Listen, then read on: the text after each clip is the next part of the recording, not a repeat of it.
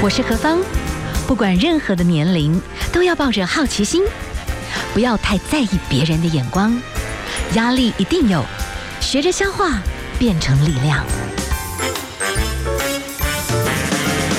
幸福有方，提供给您幸福的配方，成为一个更好的自己。I will be better, renewed day by day. 欢迎所有的朋友们继续回到我们的节目现场哈，FM 一零二点五幸福广播电台，幸福有方，我是幸福 DJ 何芳。好，今天幸福有方，我们的配方还是介绍台湾女性的力量。这两天真的介绍的，我们都突然何芳突然觉得自己好弱，但又发觉哇，其实我们在大自然面前仍然要学习敬畏。但其实我一直对登山这件事情，其实我还有点给他害怕。小时候就是大概最多的。真的我没有登过什么太太高难度的山。好，我们今天呢继续介绍台湾女性的力量。看起来现在也是超级的年轻，所以我觉得经常有锻炼，而且呢，是不是这些户外就会让很多的人的这个身体机能都维持得非常好？我们这样为大家介绍的，她不只善于登山，然后也做很多的训练，现在呢更成为一个登山的教练。哇，台湾女性登山教练。詹乔宇老师，詹老师你好，嗯，主持人你好，好，你看起来真的给他蛮年轻的哈，嗯、虽然我们是戴口罩，可是你看你的眼神什么，就觉得非常非常年轻。什么时候就感觉你这么年轻，然后你可以成为登山教练，那就表示你自己要登山要很有经验，甚至你也碰过危险，然后你还脱困，所以这些部分就成为你的养分，对不对？先来介绍一下，你怎么介绍你自己啊？你算斜杠人生，还是现在就是专门？在登山教练上面，其实其实我应该也算蛮还算是蛮斜杠的啦，因为其实登山，台湾用登山这两个字来形容，就是我们做爬山这件事情。对，但其实这是其实登山其实可以很广泛的。嗯，那我所接触的登山，就是呃，我就是怎么介绍自己，我就是一个非常喜欢登山的女生，但是我不仅仅只是。说台湾一般的这种登山，因为我们所说的台湾登山，其实大部分是列在于说像 hiking 这样子的范畴。即使你说，哦，我走中央山脉大众走，这个对我们来说，也就是顶多说 trekking 吧，就是背包重走，就背包践行这样。那但其实登山它还有很多，譬如像技术攀登啊、远征式攀登啊，它有很多层面不同的技术。那我所谓的斜杠，就是只要跟这些有关的，其实我都喜欢去学习，然后我也，呃。都有去涉略，就不管是说攀岩啊、溯溪啊、攀冰，就是呃，其实还包含了可能像是甚至绳索，非常多工业绳索，我都呃有去就是接触到这方面，还有包括急救啊、野外急救这些的。所以说斜杠嘛，可能我也是算还蛮斜杠的吧。所以你所有的这些综合起来，就是等于是野外的。一种生命的一种自我挑战相关的活动，可以这样讲吼。嗯，对，但是我也不敢这样讲，因为那个更广泛太多了。我觉得这辈子大家都学不完吧？你就算你每一个东西都碰一点，也碰不完。嗯，所以詹乔瑜老师呢，我们跟大家介绍台湾女性的力量，我真的发觉哇，你只要找到你自己有兴趣的事情，然后你就是要胆大心细。哎，真的就是会有很多很多的故事，但说真的，也有它的一些危险。先来介绍一下你自己登山的历程好了。你可以成为登山的教练，那你大概登过哪一些山？然后你当时的是一个台阶一个台阶怎么上去的？其实我登山的年资算是，哎，还蛮久了。如果算是到今年的话，应该是十五年有了吧？哦，那我登山一开始的时候，其实我我。呃，我们因为是三社出身的，所以其实我们是从所谓的探勘路线，就是可能你要自己呃拿着三刀，然后我们以前是不被允许，虽然说那时候就已经有 GPS，不被允许使用 GPS，你必须靠着自己的力量，然后拿着地图，就是自己开路，自己走出来这种探勘路线。你遇到封闭驾驶就自己架设啊，遇到困难就自己想办法度过这样子。那其实也是因为我接触的是。这个层面的登山，所以我觉得这是真正开始吸引我说，哎，这么投入登山的一个原因。因为我老实说了啊，就是如果登山对我来说只是一个哦，就是跟着向导走走路啊，散散步，就登顶了来拍个照下山，这样子我其实应该不会这么的疯狂的投入。是是，我觉得反而是因为登山它就是有这么多知识，譬如说你说拓荒者，拓荒者，对，然后你说遇到危险该怎么做啊，然后绳结怎么应用啊，然后后来我又接触到不同类型的技术型的这些攀登啊，这更让我投入嘛，所以，嗯、呃，我就因为这样子，我在学生时期其实就参与了。非常多不同的课程跟训练，然后这样一步一步走来到现在。哇，我们今天请到的詹巧瑜老师哈，所以先等于十五年前就开始喜欢上登山，所以应该算真正的，就是比较这正统基础给他上来，就是登山社，然后慢慢跟着可能是学长学姐去做探勘，然后就慢慢自己就带着一些人就开始再去做各种各种的攀岩也好，登顶等等。那台湾的山对你来说是什么样的感觉？台湾的山其实很漂亮，对。然后台湾的山很茂密，其实这有时候在我们走探勘路线来讲，其实难度是很高的，因为很多荆棘啊什么的。哦，我们有时候光是那种满是荆棘，身体被缠住这样子，然后你要往前走，就甚至你花了一个小时，你可能都没办法前进这样子一百公尺这种感觉。这么这么多的这种树种，真的。就是这么难度高的，然后有时候很短的距离里面，你可能会有很陡的上升，然后也可能会有崩壁，可能会有溪水暴涨。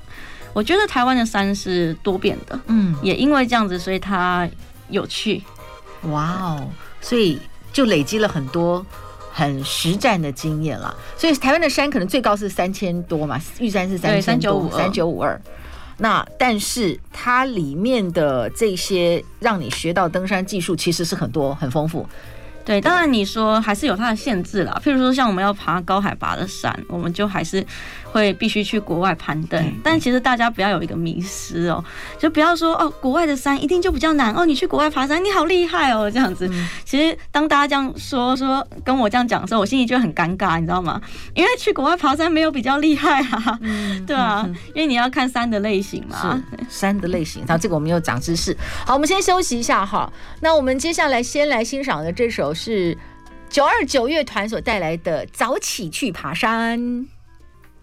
FM 一零二点五，幸福广播电台，幸福有方，我是幸福 DJ 何芳。好，我们今天哈访问到的哇，我们就更对登山有一些的了解哈，也就就是你。做一个开始，那它就可以有很多不同的层级的一个进阶，然后再慢慢的去升级。我们访问到的是登山教练哈，詹巧玉老师哦，他非常年轻，但是从很很学生时代就开始。在登山这个部分有很多的学习。那原来登山，我们刚刚稍微聊到啊，原来呢，同样一座山，但是路线就决定了它的难度。但是我觉得我们也不一定要追求高难度，可是就是你可以有很多不同自我实践的办法。有的是比较平坦的方式，可是有些就是可以让你可以更多的感受到那种 conquer nature 的一种自我实践。你可以跟我们简单介绍一下，就台湾来讲，哦，原来有一些山虽然不一定这么高，但是你决定它的路线。它的难度是不一样，你可以举个例子吗？我我是觉得应该这样说啦，登顶我们把它当成是一个目标，OK，当成是其实这个目标的设立只是为了让你走这个过程，嗯。那我们目的不是真是登顶，那在这个过程，你可以去选择说，比如说路线的难度，我可以走简单的路线、难的路线，然后植物植物很丰富的路线，或是走溪谷，例如这样子。那但是，就算同一条路线，我们还是可以做像你说的自我实现的这种难度选择。例如说，我今天就是要轻装那种非常快速的来回，最近很流行这样，有没有？然后或者是有些人就说，我只是单纯的想要享受这个登山的风景，我就是。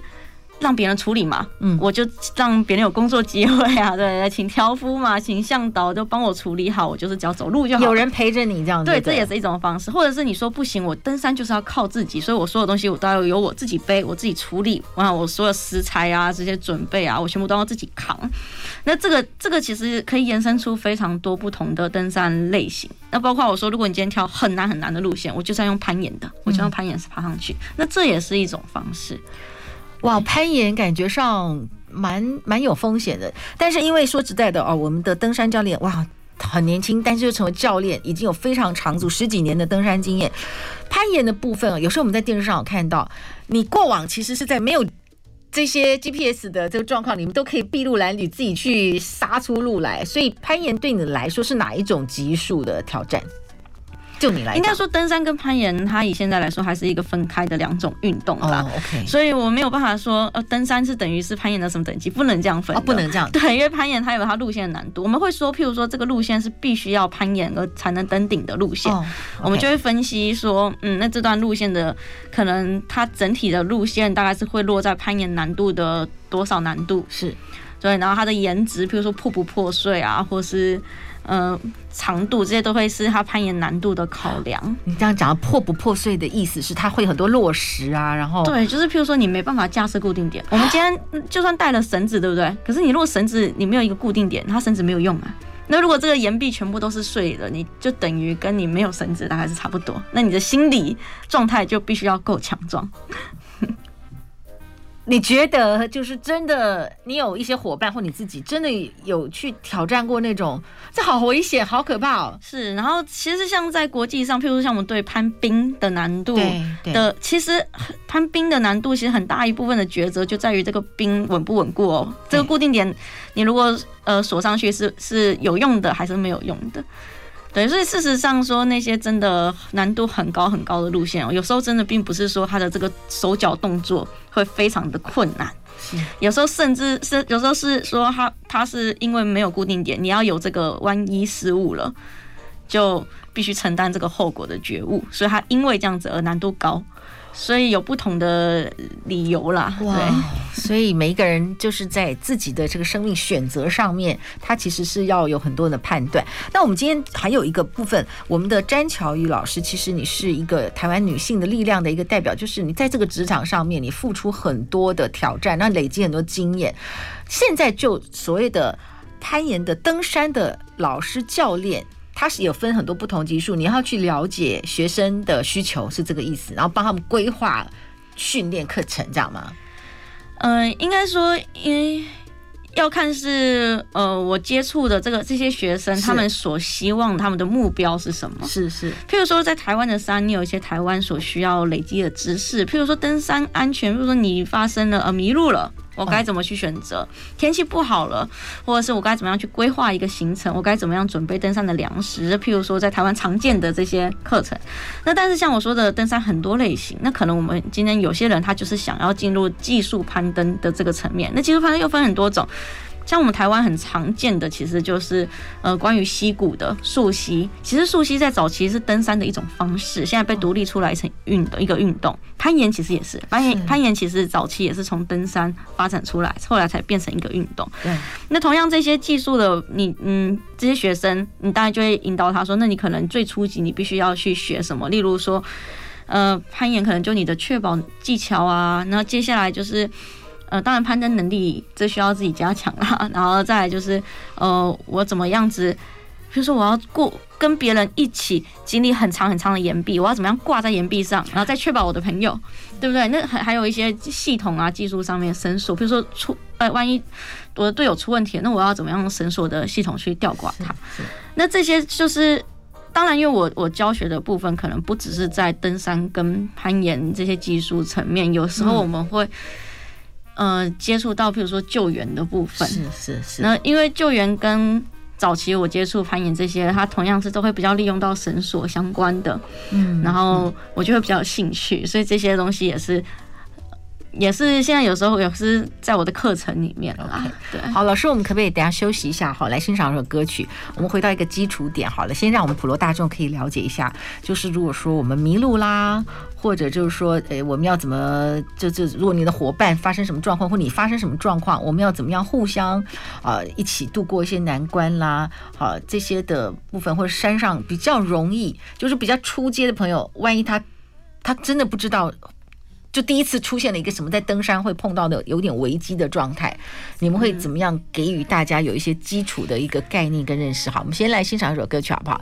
普利西亚所带来的《In a Tree》，FM 一零二点五，幸福广播电台，幸福有方。好，今天呢，我们介绍台湾女性的力量，为大家介绍的是我们台湾的登山教练，女性登山教练詹乔宇老师。哈，詹老师。有蛮多的这个登山的经验，而且大家跟我们谈到几个大重要的观念。其实登山有很多种类别，其实你就是慢慢去摸索它。但有些呢，你如果要挑战，就是有那种技术型的攀登，有一种就是呃比较先慢慢的哈，有旁边 helper 来协助你，不管是重量的减载啦，或者是就是路线上面的比较呃规划上面比较没有那么难，可以这样讲哈。嗯，你觉得你的逻辑比较？我的逻辑是不对的。对，不过没关系，一般就是登山有不同选择，你可以去选择自己不同的难。难度跟方式啦，嗯，总结就是这样。OK，那我可以请教一下，就是我记得好像曾经有过几个个案，就是有一个刚刚有稍微讲过的，就是有一个女性她自己去登山，然后后来好像就坠坠崖，然后失温了。那我的意思就是说，就呃，老师你在呃，你刚刚讲到救难这个部分，可能你也觉得这是一种挑战。那觉得登山其实是它是有一些风险，你会告诉你的学生吗？或者是说我们在登山的时候，哎？第一次可能比较要注意的，会碰到迷路，或者是失温，或者是突然碰到那个天气的异常，所以这些都要知道吗？对，我觉得说，其实你上山本来就应该要有一个你自己对自己的准备。对，应该应该这样讲好了。我们会常常我常常讲的话就是说。我冒冒险，什么是冒险？大家喜欢讲冒险教育有没有？到底冒险的这个意义在哪里？嗯，因为其实说实在，我们所谓的冒险运动，应该就是说你其实明知做这件事情有风险，然后但是我并不是说我因为我有风险，我就只是呃。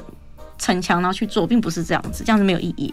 因为意义在于说，我知道它有风险，我要经由我的练习，经由我的知识，经由我的准备，去降低这些风险到什么程度？到你自己可以接受的程度。嗯，那毒攀是不是风险？毒攀一定是风险的，但是如果你可以接受，我就没有意见。嗯，你知道毒攀的风险在哪里？例如像他。他问他是因为坠落了，然后受伤导致他没办法去处理自己才失温的。那你要知道，你独攀你就有这样子的风险，因为没有人可以帮助你。嗯，如果你接受，我觉得那这个就是你的选择嘛。我们其实没有人需要去为你评论什么东西。嗯嗯，那。至于说像我们山上遇到这些困难该怎么做？因为我老实说啊，真的太多可能性了，我可能没有办法在我们这个短短的节目里面讲完。只能说大家如果想要登山，那会建议大家真的是现在其实网络资料也很多，当然需要经过一些筛选，因为有些不见得是正确的。然后可以去上很多的课程，然后去了解。最起码这算是一个对自己负责的第一步吧。嗯哼哼。所以当然这个登山一定有蛮多相关的一个知识啦，就是说如果在。比较初初中阶以下的话，你会大概告诉你的学员，在登山上面他们要注意些什么，比较不会受伤。因为也许老师带着学生去出征的时候，总是希望平平安安的去，要平平安安的回来嘛。你会给予什么这个应该算是风险的教育这样子？对我，我觉得我们。当然，我因为我也开商业团，对，那我当然也会带领别人去爬山，很多事情我会帮他们准备好啊。但是，但是事实上，我觉得我们需要的是真的是教育，教育大家。就像我说的，我都会跟我客人讲说，即使你今天是跟团出去，你都不可以把你的性命就直接就交给别人哦，你还是要做你该做的功课。例如说，我说你的现在大家都有手机，手机都有那件 GPS，你的离线地图下载没有？你你你至少知道你自己去哪里吧。啊，你自己去那个地方的地图，你总要下载吧？嗯，你看过别人的行程记录没有？你知不知道你去的地方是是什么样的地方，会面临什么样的事情？你有没有概念？还是朋友说了啊，你就哦好，然后就走，自己什么都不知道？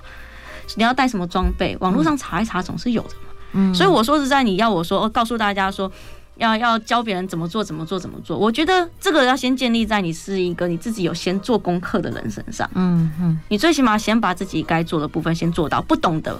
好，我们别人再来教。嗯哼哼，所以就你自己的部分，对于这种呃，很多朋友，也许哦，我不晓得说，像五十 plus 以上的这些学生哈，他们开始到一个阶段，他可以是可以比较放掉手边的工作，开始也想借着登山来，可能是健身啊，可是或者是说他又想挑战一点自我，可是他的年龄或者他的经验值这部方面其实是非常不足。这个部分的朋友，你会给什么建议？我觉得年龄从来不是一个问题啦，所以对，然后经验不足，当然就像我说的，我们可以先从初级的开始，嗯、我们可以，呃，我们可以先，你可以找曾经登山的人，有经验的人，你可以去询问，你也可以从郊山开始爬，慢慢练起来。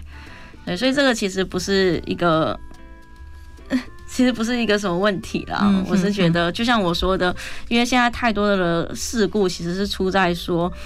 大家就是看到照片很漂亮，一股脑就冲了。就你完全没有做任何准备，你自己去什么样的地方我都不知道，甚至有人什么穿着牛仔裤，提着拿手上拿一瓶水，就说我要去嘉明湖这样子。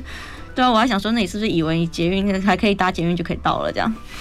对啊，没有，因为我觉得搞不好真的大家真的就是 非常的不了解，好像听起来。这一个湖这样，但其实就是我们的回答就是你们非常有经验，因为你们非常有经验，就知道风险，然后你就知道说真的是跟一只小白兔在讲话，然后非常的。所以为什么我刚刚一直在强调，像主持人可能一直很希望我给一个答案，说你要怎么做？我觉得不是这样子，因为你在山上遇到太多可能的情况，我不可能告诉你一个做法，你要永远打天下，这是不可能的，因为要不然我们干嘛要开课？为什么要上这么多课程？是是，所以我只能一直告诉大家说。你就是去做功课嘛，嗯哼，就是最基本的你自己该为自己去负责的地方，嗯哼，对，像我像我觉得其实很多时候我们的政府不敢直接跟人民讲说就是你的错，嗯，就是你自己的问题，他们就是你出事了就去救你，然后那边就封起来这样子，可是这样没有意义啊，应该是要告诉人民说你哪里做错，你要怎么改进，为什么你不知道？比如像这常常发生的这个溪水暴涨的这个事情，我我相信很多民众他不是故意的，他可能是不知道集水区这个概念，就不知道这个溪流的上游这么广泛，有这么多，只要上游的山下雨了，你这边就会暴涨，还不需要轮到你这里下雨。所以可能大家可能像这样子的类似这种观念没有。那这个你看，你是不是应该说，其实这个就是更应该教育的地方，对啊，可是很可惜是我们政府比较不敢去讲出人民的错误。哇哦，所以这个也是有很多相关的。你说不管是溯溪也好啦，只要这种大自然野外的这些活动，其实背后都还有一个更深层的一些基础教育，我们需要先先去学习，再去做，会比较安全的。对了，对，因为。当然，我们台湾目前为止的这些户外教育是真的比较缺乏的。嗯、但是我相信，在民间其实现在已经有很多你可以去取得这些知识的管道。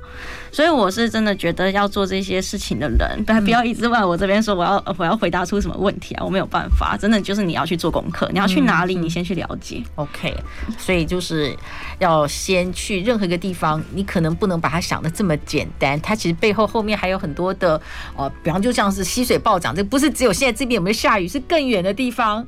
然后万一那边下雨冲下来是很快速的事情。对，那这可能我们真的就是实际我们这方面的这个应该是真的是因为不太明白了，所以才会掉到这种很大的这种问题当中。好，我们先休息一下，待会再回来。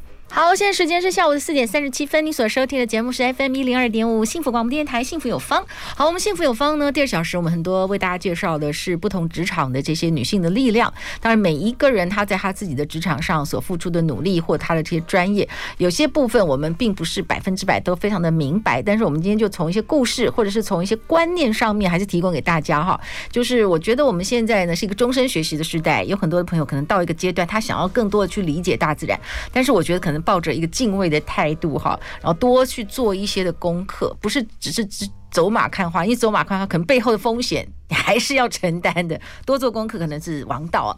好，我们继续访问到的呢是詹乔瑜的登山教练，我们可以请教一下你自己曾经好曾经在你刚刚讲，如果说其实有些技术性的这个攀爬的这个部分，算是冰冰嗯，那算什么冰山？不是，就是。呃，它就就是一座山，但是我们可能要用攀冰或攀岩的方式去攀登它，这样子。嗯嗯，那是什么什么地点啊？嗯，在吉尔吉斯这个国家，然后它是在里面一个叫做阿拉恰国家公园的地方，它里面有非常多的山头，非常多山峰，嗯、然后你都可以去选择你要爬怎么样难怎么样的路线。嗯，然后基本上它很多路线都是像这种技术攀登的路线，你可以去选择，然后自己去攀登这样。所以，当你们开始要去吉尔吉斯的时候，之前大已经了解那个山的一些问题，然后那个路线，你们大概过往的经验都好已经有一些心理的谱，所以就就要自己带很多东西，还是到那边再来？嗯、其实出发前就会尽量去收集很多资料，可是因为吉尔吉斯它并不是一个非常。它并不是一个比较非常先进的国家，所以有些资料其实没有这么容易取得。但是因为透过他们的三协，我还是可以拿到一些手绘的一些一些资料，这样，所以事前是有知道。不过事实上，你还是必须到现场之后才可以去真的了解它的状况。嗯哼，你去的地方需要自己背很多氧气筒啊什么的吗？啊，它那边不需要，那边海拔才大概四千多而已。所以它的难度是因为攀，它难度是攀爬，攀攀爬的难度。那感觉上，如果是有点像冰。冰床、冰山就很滑吗？还是怎么的？因为我们哎、欸，因为我们不是站在上面，我们是爬在上面的，爬在上面，所以所以，爬着，所以我们是用冰斧跟冰爪去钉在冰上面，这样子爬。它当然当然是会滑的啦，因为冰已经都是滑，只是我们不是，可能跟你想的不一样，就是不是说站在上面这样子的。哦，所以呃，你们的装备要不一样，所以就第一个有冰斧，就是它去钉在那个冰川上。我不知道你们有没有看过鞋子要钉鞋吗？鞋子就是冰爪，然后冰爪前面也可以钉，就这样钉在冰上面这样子。哇哦，真的太酷了！所以这个部分之前体能各方面，因为你光每一步，其实你的力量是很大的。呃，其实说大嘛，其实还好，就是要知道攀爬的技巧，技巧啦。OK，但是你曾经在那一次的一个攀爬的过程当中，其实是有一个没有预期到的意外发生。对，其实这个意外是。呃，说来比较话长一点的，因为我们以这种攀登方式，我们都是希望是可以用最精简的装备，然后快速来回应山头的一个方式，所以我们其实省略了非常多的装备，因为我们要带很多技术器材。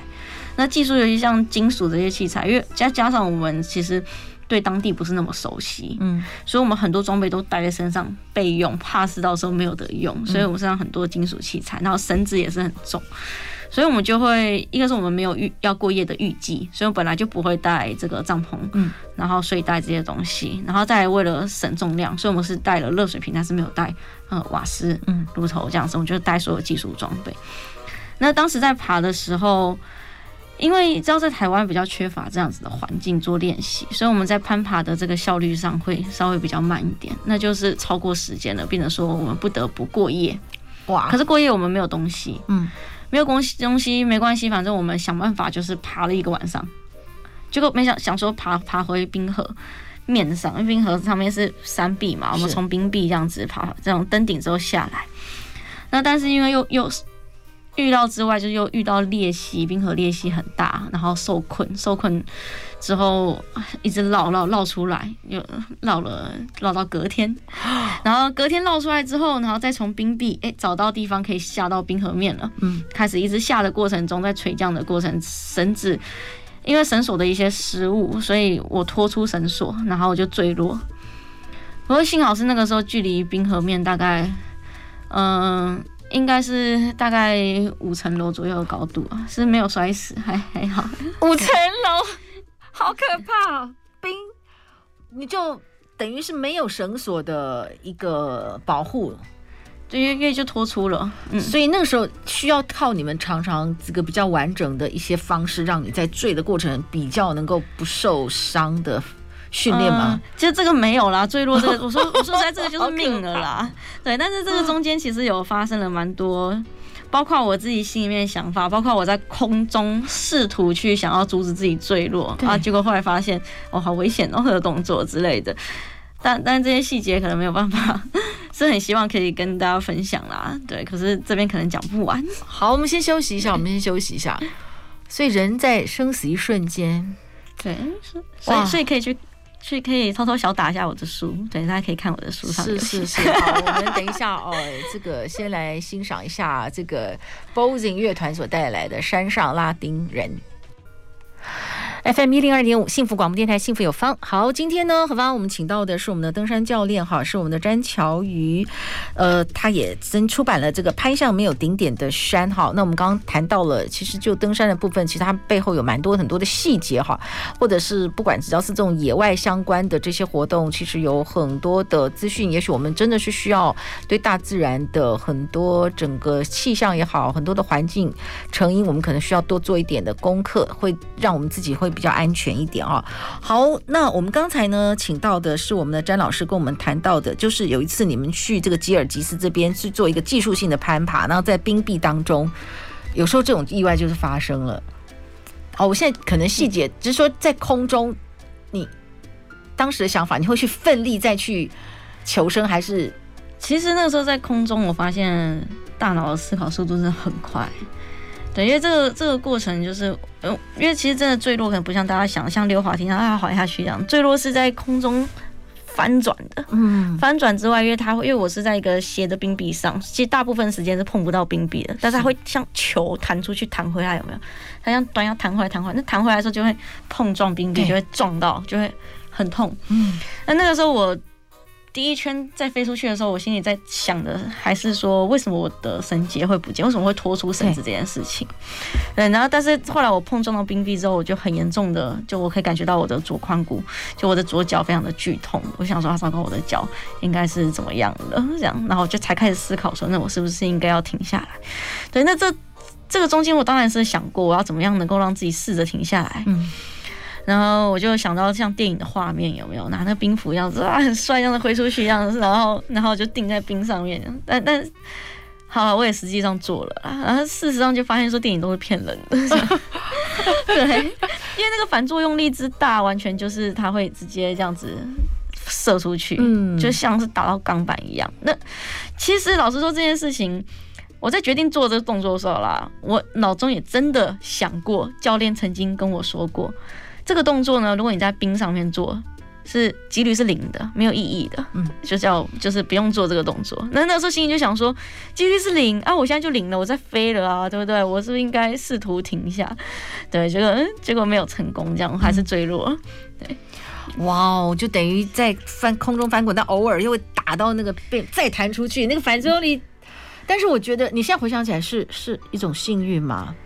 五层楼高，就是其实我觉得没有死就很幸运啊，所以你的伙伴那时候就想办法，我伙伴后来是他就跑出去求救，所以后来我坠落之后的那那个晚上，那后来就在那边就是我一个人这样子。后来我在坠落之后带货就就隔了大概二十六个小时。那其实，如果从我们开始去攀登开始算的话，因为我们前一天受困在冰河上嘛，嗯、就是因为被裂隙困住了这样。那那个时候，如果加起来的话，总共是五十九个小时哦。对，啊，那所以意志力那个时候就是意志力。哎，我也我也不知道怎么说这种感觉，失温的恐怖。可是会因为你们的经验想办法，总是让这些状况尽可能降低自己失温的几率。嗯、但是我也只能说降低，嗯、但是我不能保，我不能说哦，真的是因为哈我这么厉害，所以我能够撑下来这样。对，所以像那个时候，因为我没有帐篷，没有睡袋，也没有瓦斯炉头嘛，那我就思考说，第一个最容易让我自己死亡的，当然就是失温啊。嗯，所以那时候我能做的其实也没有什么，我就只能吃东西而已。对，我只能想办法让自己的身体能够产热，热量 OK。然后我尽可能一直捏，一直捏我自己的手脚，一直动，一直动，动整个晚上。但是事实上，我吃东西也吃不下去，因为后来越越口渴，对，太干了，干到没有办法分泌口水。然后那也是我第一次体会，当一个人缺水到极致，因为在雪地的水分散失速率其实是非常快的，加上我们前一天三十几个小时的攀登，我们两个人大概。就是我们俩共分了一公升的水，所以一个人可能就五百 CC 左右，所以其实那个水分散失是很快的。因为我们又在运动嘛，然后那个时候我就发现说，原来哦，人口渴是可以渴到分泌不出口水，然后你那个食物会因为没有口水，它就卡在这个舌根的地方，然后你在那磨磨磨磨不下去，就原来会有这种情况哦，这样子。那好，我们家休息一下。我那那个冰冰河那边。也没办法去想办法，我就是给它变热，然后挤出一点周边的水，没办法。你不能去喝那个冰水，也不能去吃那个冰，因为那会让加速自己的失温。哦，对，好的，哇，真的是好好难呐、啊。可是没有抵抵消掉你后来再一次继续登山的一个热情。那当然了，因为觉得活着回来就在爬山，必有后福。好，我们先休息一下，好，待会儿呢再来听听我们的詹老师对爬山、对这种户外互动的这种热爱跟狂烈的爱好。那我们等下请教一下，他在山上，你觉得让你觉得最快乐、你终身不悔的原因是什么？好吧，我觉得这是有内在的感觉，还是什么一些原因？好，我们休息一下，待会儿回来。今天呢，我们的幸福有方，我们的配方其实就是你要真的找到你一生的一个挚爱哈，真的那个挚爱就会让你可以非常高的一个毅力跟坚持去做这件事情。我们今天访问到的台湾女性的力量，你就真的这个真的意志力要非常超高卓绝啊！好，我们好，我们的这个登山教练詹乔宇老师，其实也是山对你的怜爱哈，所以当时你在吉尔吉斯的这个冰壁。这个就是个意外，但是掉到五层楼下面，你的朋友没办法，只好你只能在那边先自救，他先下山去求救，你要在那边撑。对，啊，好难哦。所以第一次知道没有水到一种程度，东西都吃不下去。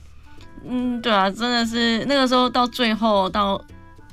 甚至到晚上的时候，会觉得连呼吸都会痛，非常痛，真的那个空气在刮刮过你的气管的那种感觉，很可惜没办法不能呼吸啊，因为冷的关系。对，因为干啊，干再加冷，因为缺水又又冷的关系，缺水是主因。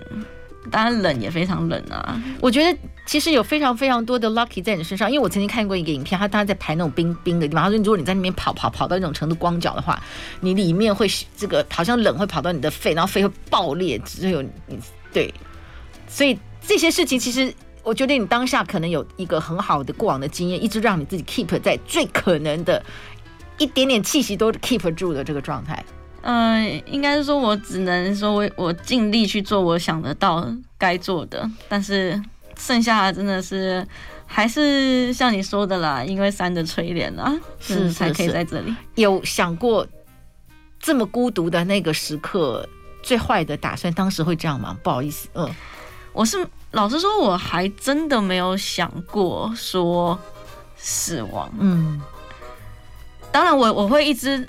因为中间其实这个过程我讲的是比较简略啦，中间还有发生一些事情，是我移动过位置，因为太危险之类的。嗯、那但是，其实，在中间做每一个决策的时候，我心里都大家都会想过说，如果我不这样做，我一定会死。嗯，如果我不这样做，我要怎么样才可以活得最久？但是我并没有直接去想说，哦，我死了会怎么样这件事情。我只有想过说。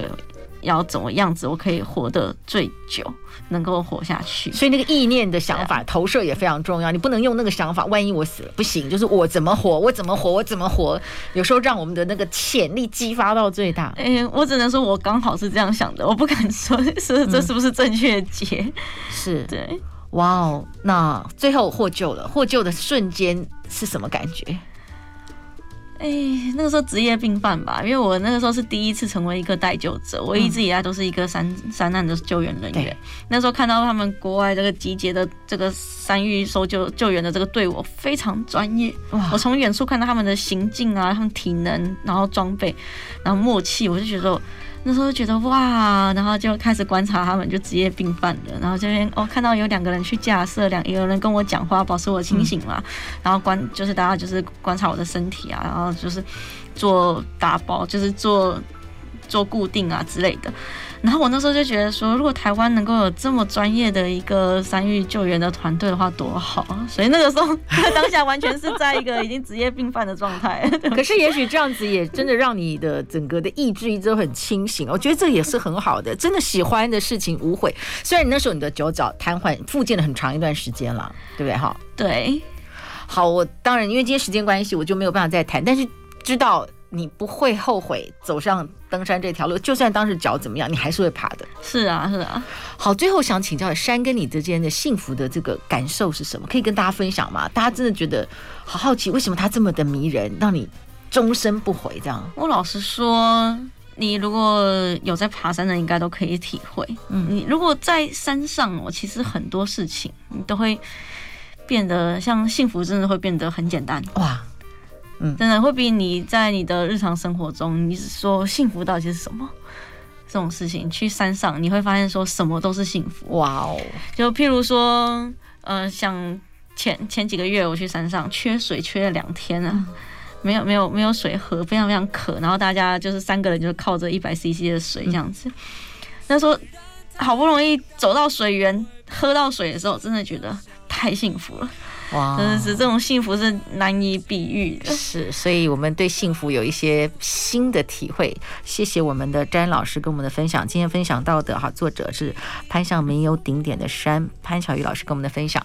这首卢广仲的《带我去青康藏高原》，谢谢老师跟我们的分享，也祝大家都幸福，找到自己的一个幸福。谢谢，谢谢，谢谢主。